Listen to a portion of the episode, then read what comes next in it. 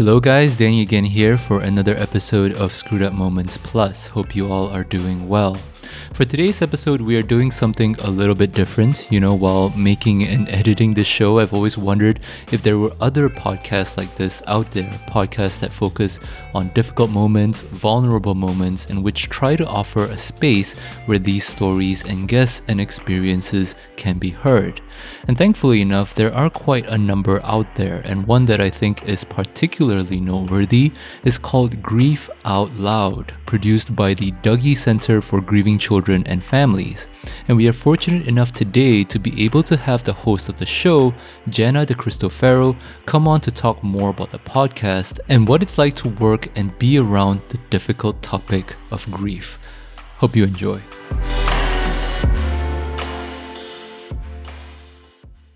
In this episode, I'm really excited to have Jenna De Cristofaro, who is the Community Response Program Coordinator for the Dougy Center for Grieving Children and Families, and who also hosts the wonderful podcast Grief Out Loud. Jenna, welcome to the show. Thank you so much for having me today. Yeah, it's uh, it's a pleasure to have you on. And so, to start off, could you please introduce yourself and what you do? Sure. So basically, what you said. My name is Jana, and I'm here in Portland, Oregon. And I have worked at the Dougy Center for Grieving Children and Families. It's coming up on 18 years at the wow. end of May, which mm-hmm. I, this morning I was like, oh, my career is going to be able to vote in two months. I don't know what that means. But I've been here for a long time. It's my, uh, I graduated from Portland State University. I got my master's in social work. Mm. And then this was my first like real social work job out of graduate school. Mm. Um, and yeah, I think I'll be here forever as long as they'll have me. wow. And, uh, you know, you mentioned that you have a master's of, of social work degree. How did you decide to get into this field? Because doing social work is, I wouldn't say it's a very typical or common uh, sort of a career for people to have. Was this something that you always wanted to do? I love answering this question. So thank you for asking me. Mm-hmm. Um, because especially when you say like it's not a, a, typical career i don't think i knew that until i was about five years into it. Really? Where i was like oh that's why people don't do this work. Okay.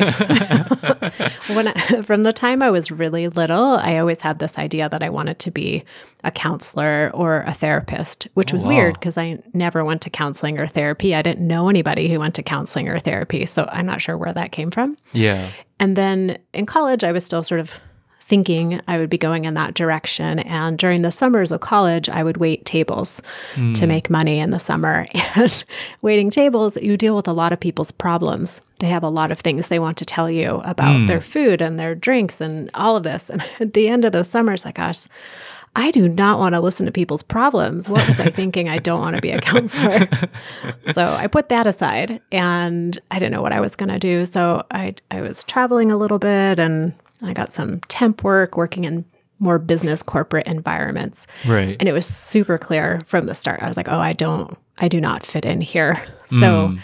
I tried a few other things. I ended up actually going to graduate school for a year in community and regional planning, mm. which now that I say that out loud is kind of interesting that my job title is community response program coordinator. Um, so I go to grad school. I don't know what planning is. Like, I don't understand it, but they let me into the program. And about halfway through the first year, I was like, oh, now I understand what this is. I definitely don't want to do this.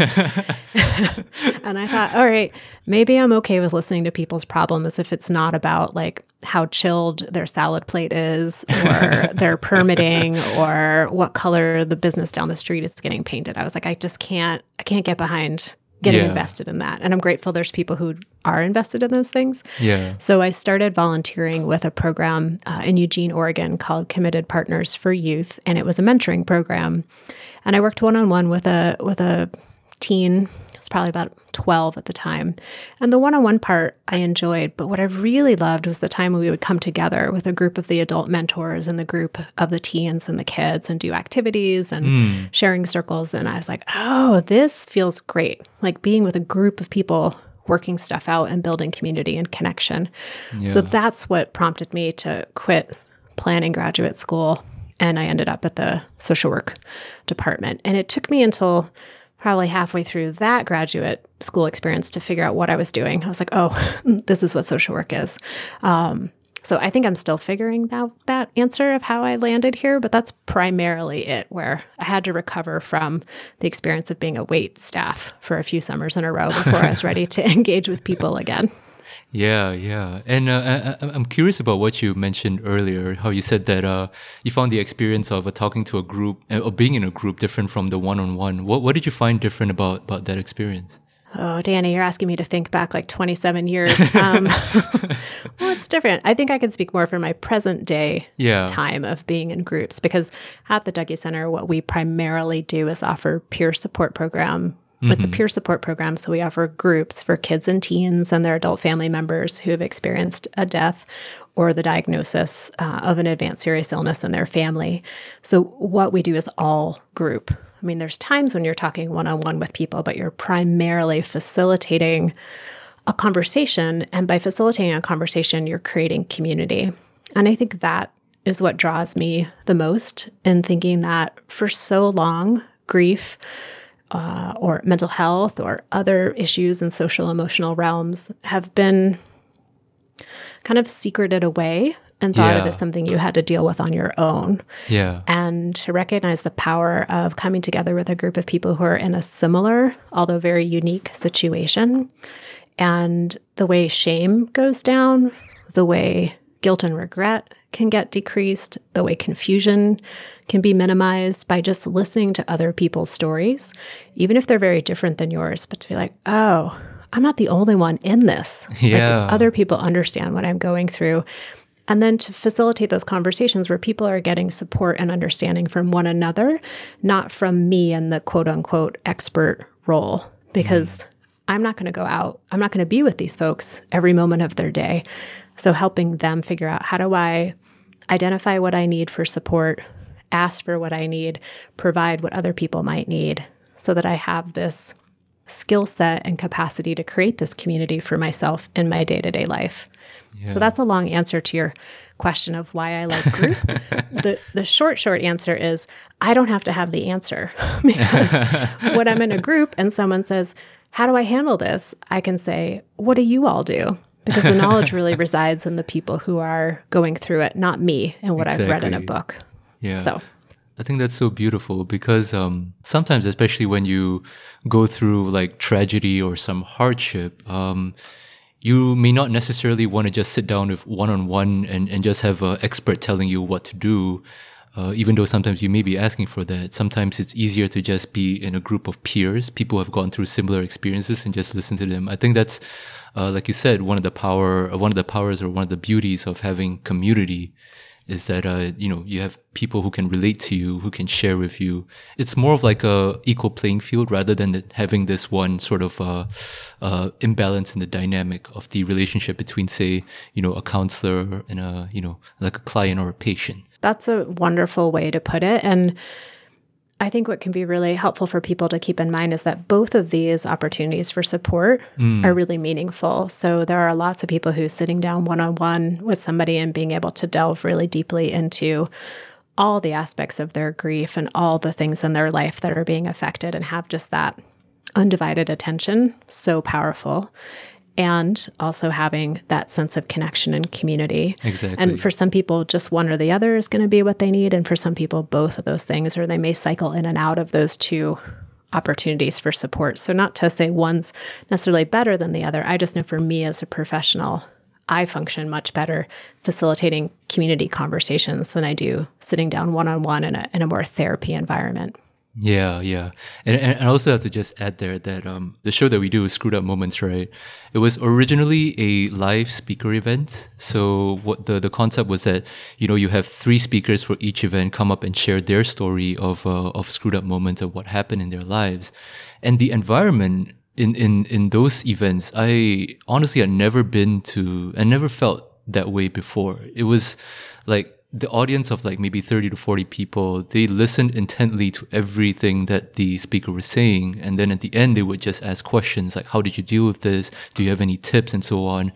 And in a way, it helps, it helps the speaker because it's like, oh, you know, there are people who actually care about, about what I have to say. And it, it sort of validates their experience, makes them feel like, oh, they have some meaning and purpose in sharing their story. and and for the audience as well, it's just you know getting the the to experience. Oh, there are other people out there who go through a difficult moments as well. You know, and it's it's just beautiful. Yeah. I think too of the idea of being heard, being validated, mm. connecting, and also contribution. And mm. often in our peer support groups, there's folks who are coming in, kids and teens and adults. And when they first come to group, it's really about receiving support.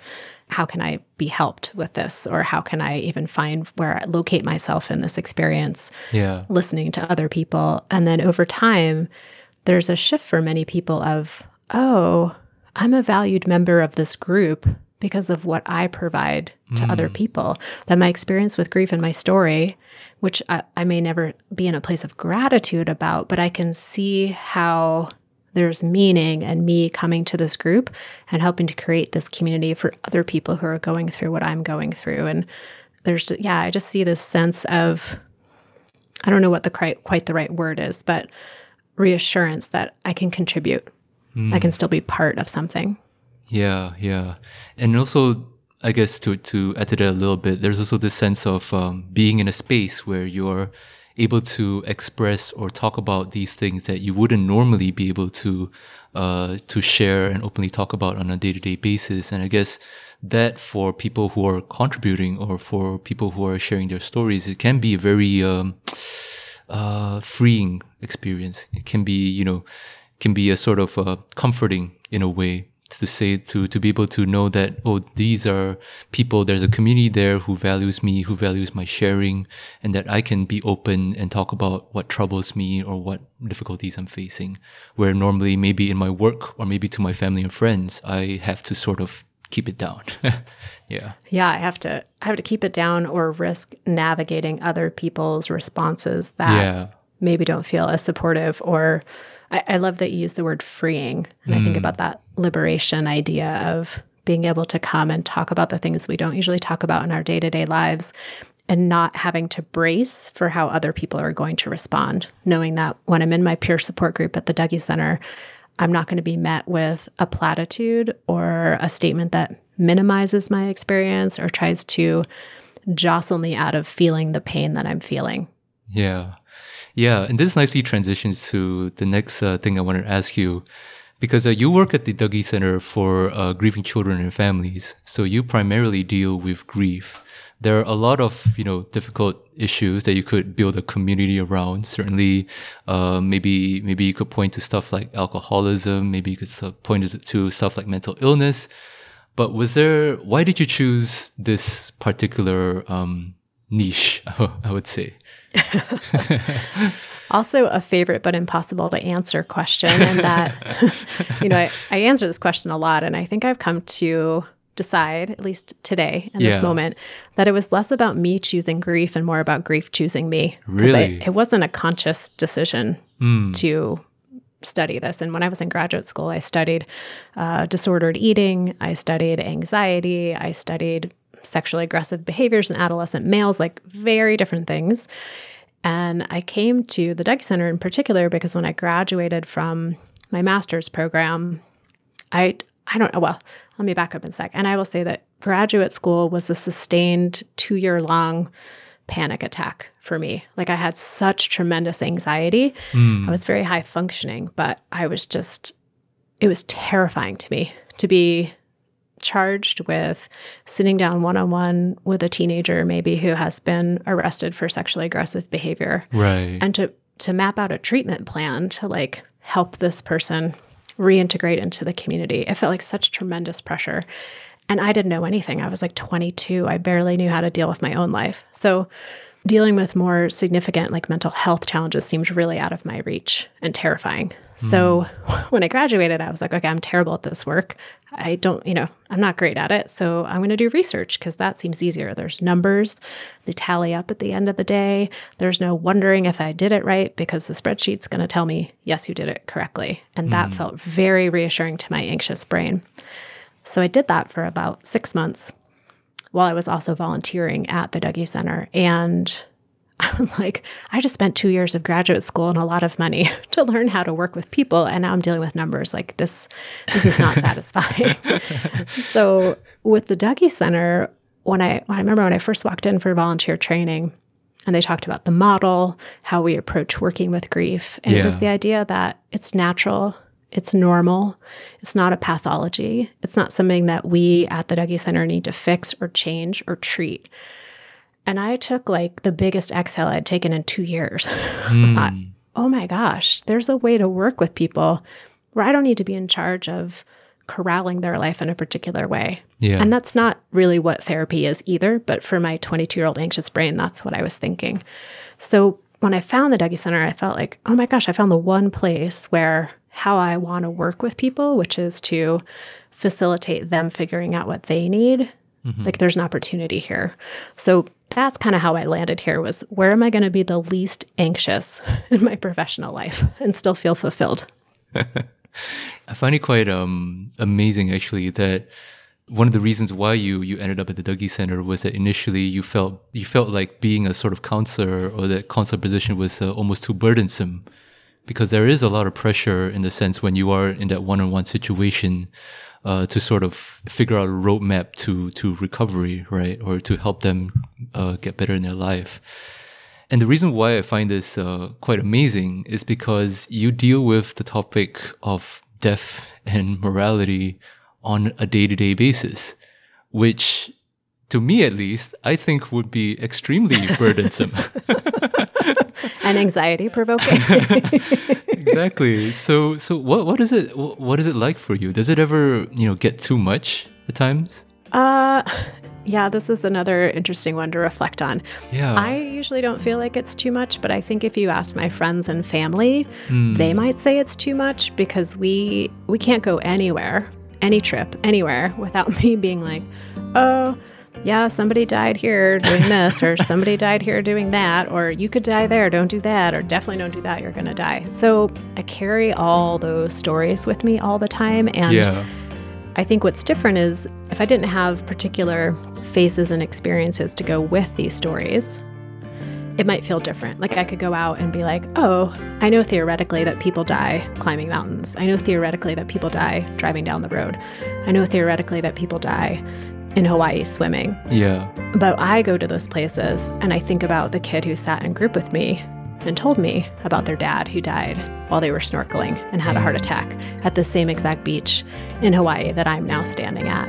And you know, I'm not sharing those stories for confidentiality reasons, but I'm carrying those images and I'm carrying the the human grounded reality of all the different ways that people can die all the time everywhere I go. So, you know, that that, that kind of affects me, I would say. Makes me a little more cautious about things, but I kind of was that way before I even started doing this work. So Mm. it feels like it might have just been a good lineup with how I was uh, predetermined, I would say.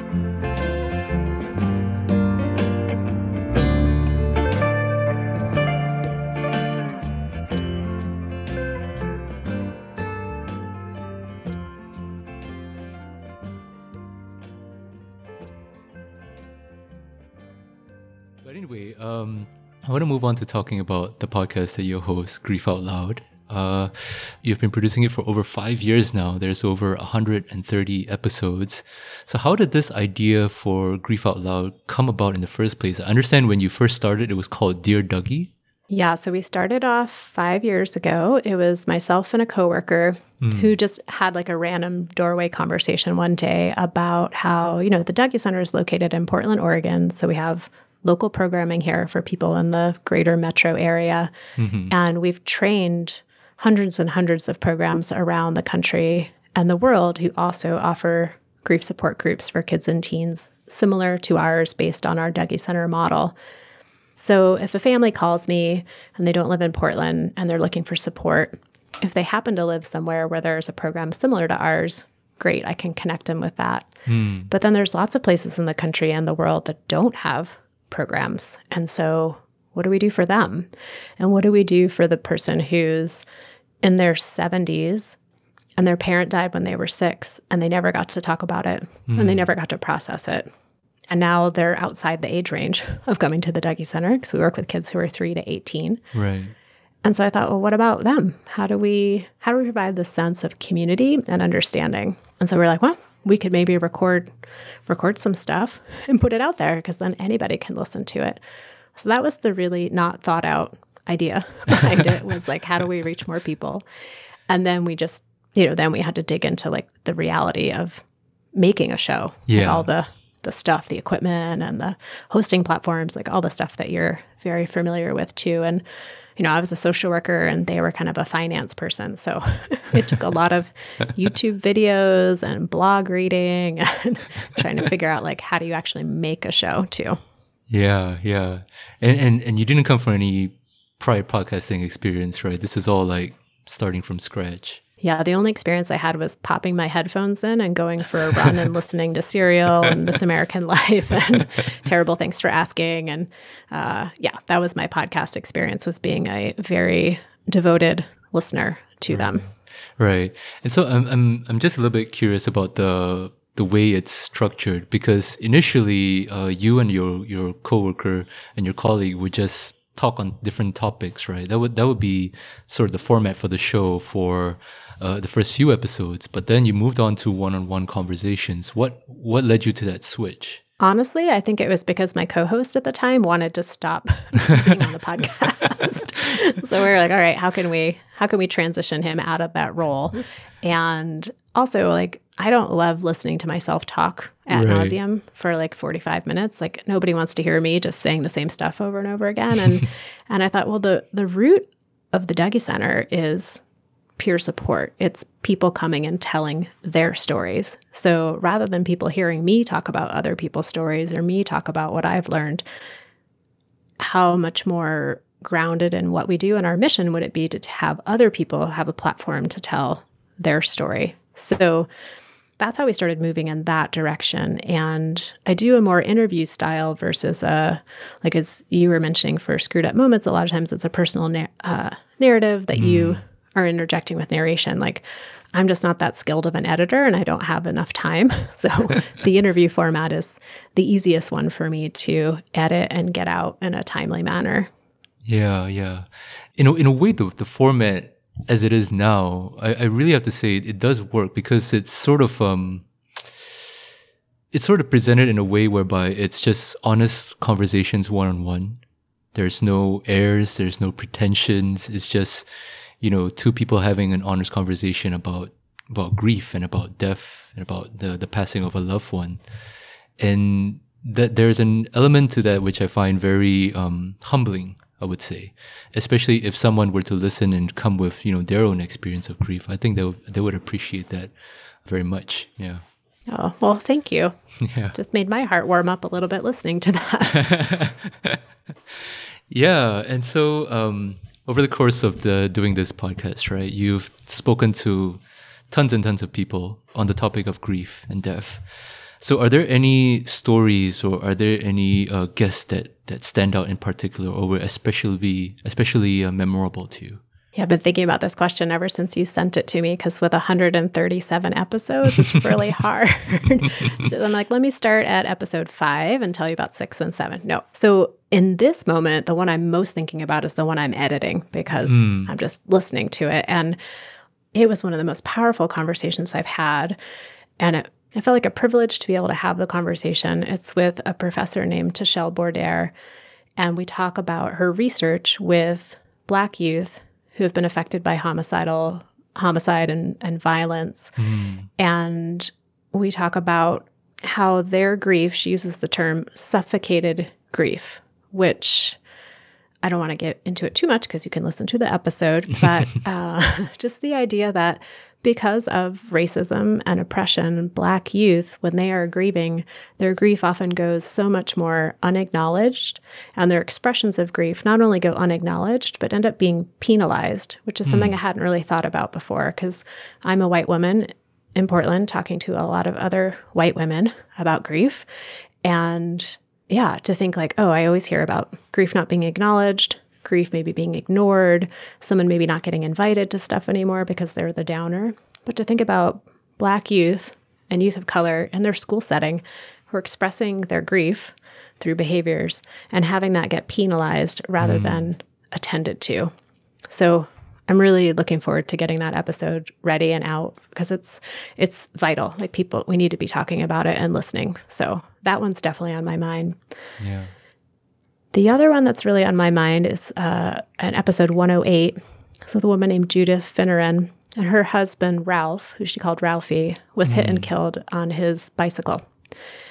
And in the course of her grief, what she ended up doing was making a documentary about it. And her purpose was to reach out and connect with the young man who was driving the car who hit and killed her husband. And this like unbelievable unfolding of emotion and also like the pursuit of forgiveness was Yeah. really I don't know, really meaningful to me. And also because I'm a bike commuter. So I think about Ralphie every day on my bike. And what an honor. I'm still alive when I get to work and I'm still alive when I get home. So I would say, you know, your earlier question about how does it, how do these stories affect me? I think when there's ones that are so close to home for me, those do, I have to consciously work to not let them take over, Yeah. Yeah. to just get up every day and be like, I'm going to get on the bike. It's going to be okay.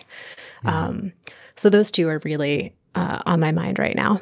Yeah, that's that's that's incredible, and I think that's also one of the one one of the main reasons why I really love uh, uh, Grief Out Loud as a podcast because if you don't have that sort of experience of personal grief, and if the only thing you know about death and is you know by by reading the news or watching television or seeing the movies, you have sort of this image whereby grief the grieving people they go through the the typical five stages right?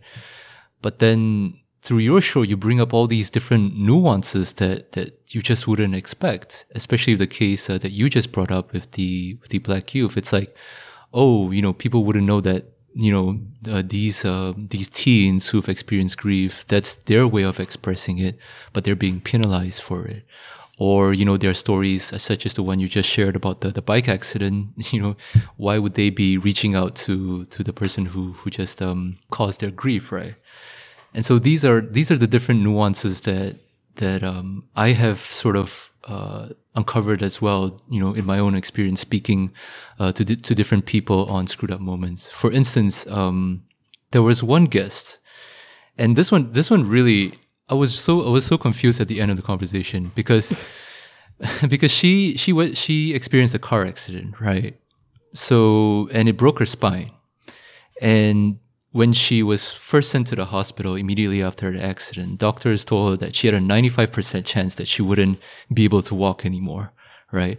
But then she ends up making this incredible recovery and then she you know even uh, started modeling again and she's become like a like a speaker and an author and everything. It's all great. And then at the end of the conversation you know she can even tell me i am grateful that the accident happened to me. It almost doesn't make sense sometimes these kind of uh, these kind of things and it's one of the reasons why i find you know these conversations so powerful I think that idea of feeling grateful is is such a fascinating one. And it's so different for everybody who's Yeah. experienced grief or hardship or had a really intense screwed up moment.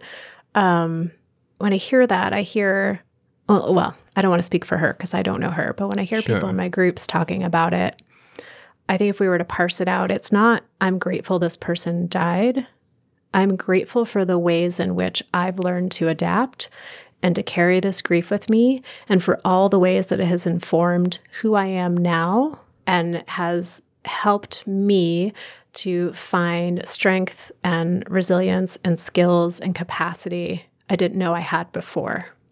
yeah So that that's where the distinction comes for me and not to say there aren't people out there who someone dies and they had such a contentious relationship or whatever the experience was that they actually are grateful that that person is no longer alive. That does happen too, which is another reason why on Grief Out Loud you'll never hear me say uh, the death of a loved one because I never want to assume anyone's relationship. Um, so, yeah, I think for a lot of people, it's I'm grateful for how I have learned to live with this. I'm grateful for who I've become. I'm grateful for what I've realized and discovered about myself in this experience. Yeah, yeah, and and and I love the way that you put that as well, um, because the one of the sort of inspirations for, for me when I started the show called Screwed Up Moments was this uh, story about this lady named Julie. I'm blanking on her last name at the moment. Um, but basically, it was a story of uh, she was blind at birth, partially blind at birth. And uh, she was an immigrant, right, who escaped. So she and her parents escaped from, uh, I think it was Vietnam, to escape the Vietnam War at the time, to come to America, right? So she manages to overcome all these odds. You know, she she finishes school, she she goes to law school, becomes successful, gets married, you know, has a child, has a wonderful career, and then gets hit with like um I think it was terminal cancer, and then dies at age of forty two, right? It's a really tragic story, but one of the most amazing things, right, about her story was that she wrote on her blog, you know, detailing her entire experience from finding out that she had cancer to the point of uh, of her death, right? So she lists, you know, you know, there's posts of her saying that, you know, she's incredibly angry. Why did this happen to me? Then there's posts of, you know, acceptance. There's posts where she's talking directly to her husband. And then there's this one post, this one that always sticks out to me is that the one that she left to her two daughters, whereby basically she's saying that I want you to experience the pain and hardship, you know, of being uh, the kids whose mother died of cancer, right? And the reason of this, the reason for this is not to hurt you, but because I want you to turn this pain into uh, strength. I want you to turn tragedy into beauty. And this was like, when I first came came across this, right, uh, this Julie's Julie's blogs, I could never understand this aspect because I didn't know how people could transform some so much tragedy into something positive and meaningful.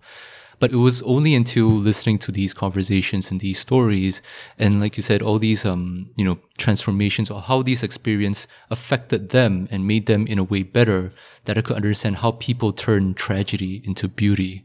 And it's really sometimes when you at, at the end of, of their story, you hear how much they've they've changed or how much they've uh, grown or, or learned from that experience. It's it's incredible. Yeah. I remember that that blog very yeah. well and also the short podcast. I can't remember the name of the podcast. Yes. The, yeah, Julie Yip Williams is her name. And exactly. Yeah. I mean, I, I also thought about those kids when I read it because I thought, gosh, is there going to be space for them when they don't feel like it's beautiful? Is there going to be space for them to have permission to say, this sucks and it's mm. not okay and there's no meaning in this and my mom's dead and I hate that?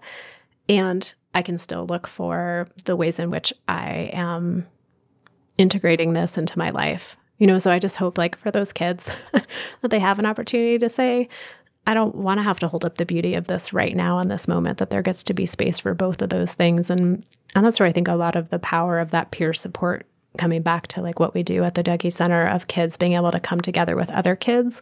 So there's room for the, all aspects of the conversation too. Yeah, yeah. And I like the last part as well because um, not everyone experiences grief or hardship or tragedy the same way. So, you know, it is important to be able to have spaces that accommodate for different people's experiences or or how they handle or manage their own uh, story or grief. Yeah, you summed up the Dougy Center perfectly. Thank you. All right. So, um, finally, right? Uh, so, to anyone who's listening right now, uh, do you have any advice for people who are looking to work with grief like you do? Maybe they want to become like a social worker as well, or you know, they want to volunteer. Oh, nothing like ending with the hardest question, Danny. uh, um, well, I'm not the best at giving the advice, right? Because I got here by accident. Uh, what have I learned along the way? I would say really spending some time examining what's the draw to this work. Mm. Because so much of this work is about what's your self awareness? Where are you located in this time and space? And what is your draw? Is your draw in the moment because you have some pain and some grief that you need to get attention around and acknowledgement around? And can that happen parallel, or is that something that needs to get attended to first? Is it something because you have experienced grief and you receive support and now you want to be in, in a place of contribution? So I think just doing a, some self examination of like, what's my motivation? And then with the grief itself, I think listening to as many stories of grief as you can mm. is a really wonderful place to start because you get to get a sense of what you were just talking about that grief is so different for everyone. And where so much of the suffering happens for people in grief is when they bump up against other people's expectations for what their grief should look like or shouldn't look like. Yeah. So I think the more we can come in with an opportunity for learning and curiosity when we're supporting someone in grief rather than answers and understanding and assumptions, that's going to be the most like powerful way to show up and support people. So I'm constantly examining myself and my reactions and my assumptions and like how did I skip ahead so far? What did I miss? Where did I forget to slow down and ask a question rather than uh, move forward with my my understanding, which is not necessarily the correct understanding. Hmm. All right, that's wonderful. So, for uh, people who are interested in finding more about you or getting in touch with you or the Dougy Center or Grief Out Loud, where can they do so? So, our website is dougy.org. So, that'll take you to our main website. Mm-hmm. From that main website, you can find Grief Out Loud, the podcast. You can also find Grief Out Loud, Stitcher, Apple Podcasts, like anywhere else, Spotify all those places. Mm-hmm. And then on our website, we have a series of tip sheets written for adults who are looking to support kids and teens. We have a whole host of resources. We have a national directory where you can search for other programs that are similar to ours in your community. Um, and then all the ways to contact us. You can also just email me at help at dougy.org. Mm. All right, that's wonderful. Thank you for coming on the podcast, Jana. Oh, thank you so much for hosting your show, Danny. It's just, I've enjoyed the episodes I've listened to, and I'm really excited to add it to my favorites list. thank you. All right, so that was the interview with Jana. Really, really loved that conversation. I mean, you could just tell, even after so many years working at the Dougy Center, that she still has this incredible amount of passion and dedication towards her work. If you would like to check out the Dougy Center or the Grief Out Loud podcast, I'll be leaving the links in the episode description. Otherwise, this has been your host, Danny. Thank you for listening. Do follow or subscribe to the show, spread the word, and see you soon. Season 2 is coming, I promise.